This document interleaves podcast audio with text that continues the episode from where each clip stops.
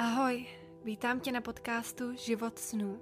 Tento podcast se bude věnovat józe, meditaci, zákonu přitažlivosti, ženství, veganství a hlavně, jak si vytvořit život podle svých představ. Věřím totiž, že každý z nás máme tuto sílu sami v sobě. Důležité je jen vědět, jak na to. Mým cílem je, abyste se po každé epizodě cítili uvolnění, vděční a sebevědomí v tom, že život máte ve svých rukou. Tak jdeme na to. Krásný den, přátelé, jak se dnes máte? Doufám, že se máte krásně. Já jsem měla docela dost špatnou noc, protože nevím, jestli tohle víte, ale v Indonésii, když si chcete, když chcete mít elektřinu, tak si ji musíte koupit navíc, že i když si pronajímáte dům nebo byt nebo cokoliv takového, tak ta elektřina není v ceně a musíte si koupit prostě takový token eh, v supermarketu nebo v jakýmkoliv obchodě a pak si to vlastně zadat do takový budky, kterou máte u domu, ale musíte pořád vlastně myslet na to, abyste měli dost elektřiny. A já nějakého důvodu jsem si na to ještě pořád nezvykla z, z Evropy. A tak jsme si samozřejmě neskontrolovali včera večer, kolik je tam elektřiny. A uprostřed noci prostě úplně se vypla všechna elektřina, takže jsme museli ještě v noci řešit elektřinu a do toho jsme tady měli asi 20 milionů komárů. To ani nepřeháním, když to řeknu, protože to, to bylo tolik komárů, že mám snad pokoucaný celý záda, celý ruce. Takže zajímavá noc, nicméně už, už už je nový den, nový začátek, tak jsme si dali meditaci ráno.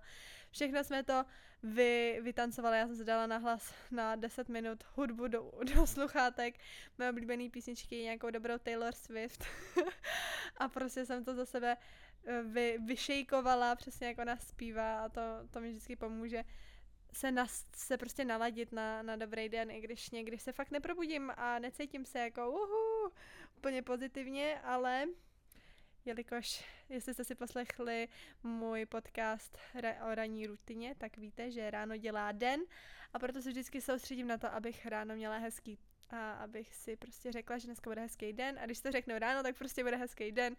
Takže tak, takže jsme si dali meditaci s Axelem, a pak, jsme, pak jsem si tady zatancovala v pokoji a už je mi mnohem líp. Ale když jsem prostě přemýšlela ráno, když jsem vstala nebo i v noci, když to prostě bylo šelin, tak jsem si úplně vzpomněla na můj, na můj výměný pobyt v Chile. A tak jsem si řekla, hele, proč ne, tak vám dneska nahraju podcast o v podstatě mojí hororový, hororový historce o prostě mým výměným pobytu v Chile a No, já vlastně ani nevím, eh, co z, tohohle podcastu vlastně chci říct nejvíc. Chci s vámi teda sdělit moji zkušenost s výměným pobytem, moji zkušenost prostě s životem v Chile a v podstatě to, že opravdu z každé situace se můžeme něco naučit a i když je ta situace velice negativní nebo vypadá negativně, když jsme v ní, tak pak, když se na ní kouknete zpátky, tak uvidíte, že, že se vám stala z nějakého důvodu a že fakt opravdu ze všeho se můžete něco naučit. Takže Jdeme na to. Dneska si udělejte nějaký čaj, kafe, cokoliv, sedněte si a užijte si tady moji story, když, jsem, když jsem žila v Chile. Takže já jsem letěla do Chile, když mi bylo 16 let. A letěla jsem tam na výměný pobyt, abych se naučila španělsky. Takže výměný pobyt, normálně jsem tam žila v rodině a chodila jsem tam do školy a nebyla to prostě dovolená. Letěla jsem tam sama, letěla jsem tam, abych tam žila v rodině a naučila se španělsky. Což to jsem se naučila, učil to splnilo, španělsky jsem se naučila. Nicméně mě to nechalo s několika traumaty, které jsou vtipný teď, ale v ten moment teda opravdu vtipný nebyly. Takže o tom bude dnešní podcast. Já jsem tam letěla a samozřejmě Mariana si nemohla vybrat prostě třeba Španělsko nebo něco, co bylo blízko, ne, já jsem si musela vybrat prostě Chile, což je snad úplně nejdál, co jde, jako že španělsky mluvící země, fakt jako snad dál to ani nejde. Takže jsem letěla si pamatuju, to, to byla strašně dlouhá cesta. Myslím, že moje první takhle dlouhá cesta. Já jsem teda předtím už lítala na, na modelingové cesty do Ázie, teda o tom vám taky udělám další podcast, protože to mám taky hororové historky, to bylo taky něco. Ale dneska je to celý očile, ale byla to teda cesta opravdu dlouhá. Vím, že jsem letěla nějak Praha, Paříž, a pak Paříž, Amerika, Amerika, Střední Amerika, Střední Amerika, Chile, jako fakt, fakt to bylo dlouhý. No a letěla jsem v srpnu a nějak nás nikoho nenapadlo si jako zkontrolovat, jaký tam bude počasí. Všichni jsme nějak čekali, že tam bude jako teplo, že, že prostě všichni jsme si mysleli, že v Chile je prostě pořád horko. No a tak jsem letěla v srpnu a nikdo si neuvědomil, že, že tam je prostě to podnebí podnebí se říká? No prostě je to otočený, že když my máme léto, tak tam je zima a naopak. Takže já jsem tam přiletěla v srpnu, což bylo prostě úplně jakoby jejich největší zima. a prostě všude sníh a největší mraz fakt minus 10 třeba tam byla, jako fakt hrozná zima, fakt to jsem vůbec nebyla na to připravena. Tak tohle už byl první šok, ale tak dobrý jsem si říkala, ok, tak to je prostě nějaká challenge, prostě výzva, to dáme, to je v pohodě. No a pak mě vezla teda ta rodina a odvezli mě teda do, do jejich domečku, který byl tři hodiny cca od hlavního města Santiago. A no a už, a, a teď přišly další šoky. A, já ani nevím, jak to popsat. No, jejich domeček byl na vesnici, což je super. Já jsem se, jako já jsem doufala, že budu někde v přírodě. No jo, jenže jejich vesnice prostě byla fakt uprostřed polí, nikde nic nebylo a ani signál tam nebyl, takže Wi-Fi tam nebyla, nic tam nebylo, jenom prostě kuřata, slepice a, a zvířata, no a, a tenhle domeček a jenom pár domečků okolo. A tenhle domek, uh, v tom bydlelo asi 16 lidí, fakt nekecám, celá rodina. Tak oni uh, v té latinské Americe tam skoro všichni žijou, takhle všichni pohromadě, celá rodina. Ale tohle mi přišlo teda úplně ještě extrémní, protože já jsem tam vlastně byla jako dítě a máma, táta, jakoby tam byli rodiče, kteří měli ještě jako děti, takže já jsem tam měla jakoby ségru, bráchu a dalšího bráchu. Pak tam byla teta a druhá teta. Ta teta měla dvě dcery a pak ten syn měl ještě přítelkyně a už měli tři děti, i když mu bylo asi 20, tam začínají brzo. A no, takže tam bylo hrozně moc plno, takže to, to taky byl šok. A no a prostě to bylo úplně něco jiného, úplně jsem tam přiletěla a vůbec jsem jako nečekala, že to bude až tak jiný, jako ta prostě kultura a tak například večeře byly mm, skoro každý den okolo půl jedenáctý večer. I děti, všichni takhle večeří hrozně pozdě a všichni chodí spát kolem půlnoci. A jestli mě znáte, tak víte, že já chodím spát prostě třeba v devět. Takže už tohle byl, byl šok a No a pak prostě jsme si s tou rodinou vůbec nesedli, já, já vůbec nevím, co se stalo, ale už ze začátku si myslím, že, že i, i já jsem pro ně byla šok, protože jsem byla úplně jiná než oni. Nejenom tím, jak jsem se, vlastně na co jsem byla naučená, to, že jsem chtěla chodit spát brzo, že jsem byla třeba dřív unavená než oni, a, nebo že jsem potřebovala spát díl, oni spí třeba čtyři hodiny jenom a stačí jim to. Nebo že já úplně nekouřila, nepila a tam je to hodně v té kultuře a hodně, hodně masa a tak a já nevím maso. Takže myslím si, že už ze začátku jsme prostě byli úplně, úplně jiný a nebo taky to, že jsem hodně vysoká a hodně blondětá, tak to už taky bylo jiný, že jsem hrozně uh, upoutávala pozornost, kterou oni nechtěli, protože tam moc často vysoký blondětý holky se nevidí, takže na mě vždycky všichni v supermarketu koukali a tak a to se jim nelíbilo. No takže už ze začátku mě zas tak moc nemuseli, nebo jsem cítila, že že úplně to není tak růžový, jak jsem si to vysněla, Nekecám, fakt první den jsem volala mamce a říkala jsem jí, mami, já chci domů. A mamka, ne, ne, jsi to vybrala, tak tam hezky zůstaneš. Jo, mimochodem jsem tam měla být 6 měsíců, nakonec jsem vydržela asi skoro 3 měsíce, ale ty já bych fakt letěla domů po pár dnech, jako já jsem už hned, hned věděla, že že chci letět domů. No ale vydržela jsem, začala jsem tam chodit do školy, což byl taky další šok, protože škol, do školy jsem uh, nechodila do španělské školy, ale chodila jsem do francouzské školy, jmenovala se Alianza Francesa. A já jsem neuměla ani španělsky, ani francouzsky, takže, uh, takže jsem vlastně nerozuměla vůbec ničemu, co se tam učí, ale tak naučila jsem se španělsky, trochu francouzsky, takže to bylo aspoň fajn, ale no bylo to strašně vtipný, protože za prvý škola tam je od 8 od rána až třeba do 6 večer. S tím, že na oběd všichni chodí domů, takže na oběd máte třeba hodinu a půl přestávku, ale pak tam jste až třeba do 6, což mi přijde, přijde teda strašně dlouho. No a každý ráno, když přijdete do školy, tak musíte zaspívat francouzskou hymnu i tu čil, čilskou, prostě hymnu Chile. A tak to si taky ještě pamatuju za francouzskou, úplně Ozarm si tvoja, no to, to na to nikdy nezapomenu, to jsem musela fakt zpívat denně. A jo, a ještě další perla. Jelikož tam byla zima, tak ve škole nebylo topení. Oni tam nemají topení žádný, uh, jako, jako máme my, protože tam jsou skoro denně zemětřesení a prostě by to nějak ty trubky praskly a mohlo by to být hodně nebezpečný a začít hořet a já nevím co všechno. Takže tam nemají topení, takže jediný, co mají v, v každé třídě, jsou takový přímotopy a, a všichni jakoby si sedají kolem toho přímotopu, jenže furt je tam hrozná zima, tudíž jsme museli asi každých 30 minut jsme, jsme museli stát a jít obejít tu školu, dát si kolečko kolem školy, abychom prokrvili tělo a uh, no prostě, abychom prostě nezmrzli. Tak to bylo taky vtipný.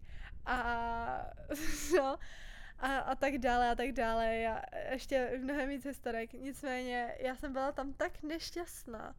A ne, tohle vám ještě musím říct. No, asi dva týdny po tom, co jsem přiletěla, nebo možná tři týdny, někdy na začátku září, jsme jeli jakoby na, na víkend, na jakousi takovou dovolenou, celá rodina eh, na jejich chatu, která byla u moře, se se v tom moře nemohlo koupat vůbec, protože že bylo asi minus tři stupňů, nebo fakt, fakt mrzlo, když jsme tam byli. Ale bylo to krásný, hrozně jsem se těšila na, to, že uvidím něco nového. A tak jsme tam jeli. A ježiš, já, já ani fakt nechápu, jako, uh, že no, to, to vám řeknu, to vám řeknu. Já tohle beru fakt jako kdybychom měli konverzace a kdybych vám vyprávila to, to story, takže pardon, když je to trošku pátý přes devátý, já jsem si to nějak nepřipravila, já vám to říkám jenom, jak si na to vzpomínám. Když jsme přiletěli, eh, přilejeli na tu chatu, tak pr- první den super, druhý den super a třetí den se večer koukáme na film a já nevím, kolik může být, tak 8 večer, všichni sedíme je na gauči, koukáme se na nějaký film a najednou se všechno začne hejvat ze strany na stranu. A to si nejdřív neuvědomíte, když se koukáte prostě na televizi. Já jsem si říkala, ty asi jsem unavená, jsem všechno mlží. A že se tak pomalu začala hýbat ze strany na stranu a najednou se to zrychlilo. A oni jim hned rychle došlo, že je zemětřesení, oni jsou na to zvyklí, jako já jsem tam zažila třeba 10 zemětřesení, oni jsou fakt jako častý. Ale oni, jak jsou na to zvyklí, tak rychle vstali, položili televizi na zem, lampu na zem, všechno, co je jako drahý, tak dali uh, do skříně na zem a tak zavřeli to, aby to nepopadalo. No ale ono to začalo být tak uh, rychle silný, že to ani nestihli a najednou začaly padat skříně a fakt silný zemětřesení a já tam seděla prostě, já jako, co se děje, já jsem nevěděla, co se děje. Najednou všechno začalo padat, skříně, všechno, talíře a tak. A normálně to zemětřesení bylo fakt silný, myslím, že bylo snad 8, 8,1 na Richt Richterově škále, myslím, že to říká Richterově škále, jako fakt, fakt silný a nebyli jsme zase tak daleko od toho epicentra, takže jsme to cítili dost a hlavně bylo hrozně dlouhý, že to zemětřesení trvalo asi tři a půl minuty, což je jako fakt dlouhý, ono se to nezdá jako dlouhý, ale když, když všechno kolem vás padá, tak tři a půl minuty to je fakt dlouhý a já si úplně jenom pamatuju, jak ta máma křičela que largo, que largo, que largo, jak dlouhý a a no, tak já jsem tam seděla a skoro jsem omdlela z toho, jak, v jakým jsem byla šoku. Pak to zemětřesení skončilo a já jsem si vydechla, řekla jsem si, jo, přežila jsem, díky bohu, šla jsem do koupelny, abych si opláchla obličej, abych se trošku zpamatovala. A nekecám, když jsem byla v té koupelně, tak začaly zvonit všechny mobily, všechny iPhone, vš- prostě kdokoliv měl iPhone, tak začal hrozně zvonit, úplně jako bíp, bíp, bíp, bíp, bíp. A a bylo, nešlo to vypnout, tak jsem se koukala, co to je. A normálně iPhone říkal, get out, you're in the zone of tsunami. Vypadněte, jste prostě v zóně tsunami. Jako blíží se prostě tsunami, já nevím, jak to ten iPhone vypočítá asi z těch vln nebo co, ale prostě všechny iPhony začaly takhle strašně bzučet. A já jsem si říkala, no to si děláte srandu, já tady ještě umřu na tsunami, no tak i normálně já jsem se na ně koukla, někde jsme jakoby prvních pár sekund nechápali, co se děje, ale pak pak začali všichni vybíhat ven a tak. A to, je, to bylo strašně vtipný, jo, protože když se vás někdo zeptá, co byste si vzali, když by vám hořel dům, a všichni mají vždycky strašně chytrý odpovědi, jako já nevím, prostě úplně, já bych si vzala tohle, samozřejmě bych nezapomněla na tohle, jako ne, v tom momentu prostě vůbec nevíš, co si máš říct, vůbec nevíš, co se děje, vůbec, vůbec nepřemýšlíš, tak nekecám. Já ještě si, že jsem měla v ruce mobil, protože mi bzučel, takže ten jsem měla v ruce. Popadla jsem mýho plišáka Minnie Mouse a vyběhla jsem ze dveří. Neměla jsem na sobě ani ponožky, ani boty, ani bundu, ani nic a byla furt zima, jo, mrzlo. A já prostě jako maniak jsem prostě vyběhla a, a tak a pak jsme museli jít tam jakoby na kopec a čekali jsme, jestli teda to, co nám je přijde nebo ne. A nakonec nepřišlo tam do toho pobřeží nebo do toho města, kde jsme byli my, prej uh, uh, to, co nám je bylo vejš, myslím, že v Argentíně, ale ne tam, kde jsme byli my.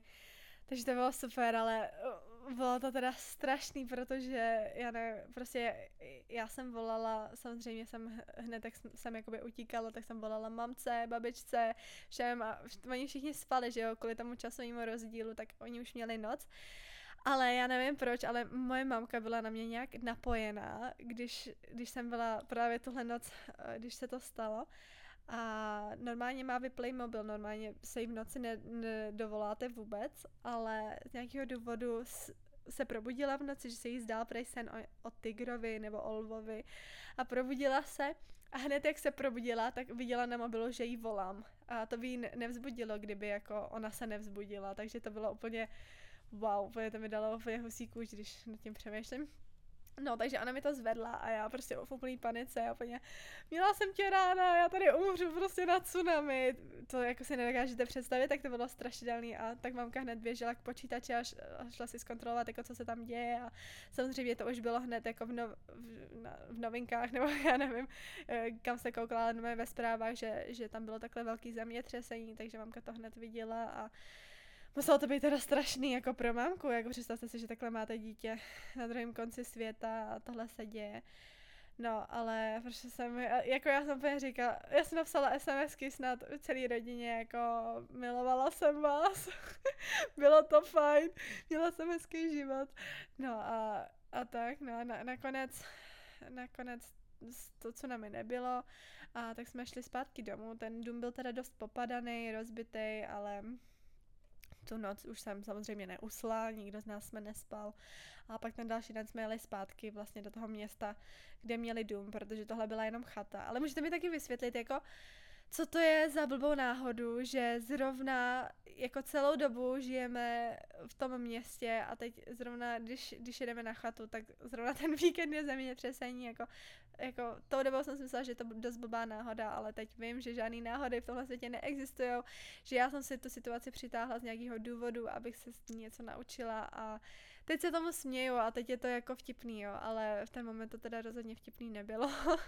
a a no, tak to je jedna další historka tady z mýho pobytu v Chile. No a pak se to prostě jenom eskalovalo, uh, prostě ta rodina mě tam nechtěla a bylo to horší a horší a až se to vyeskalovalo tak, že jsem musela odletět dřív.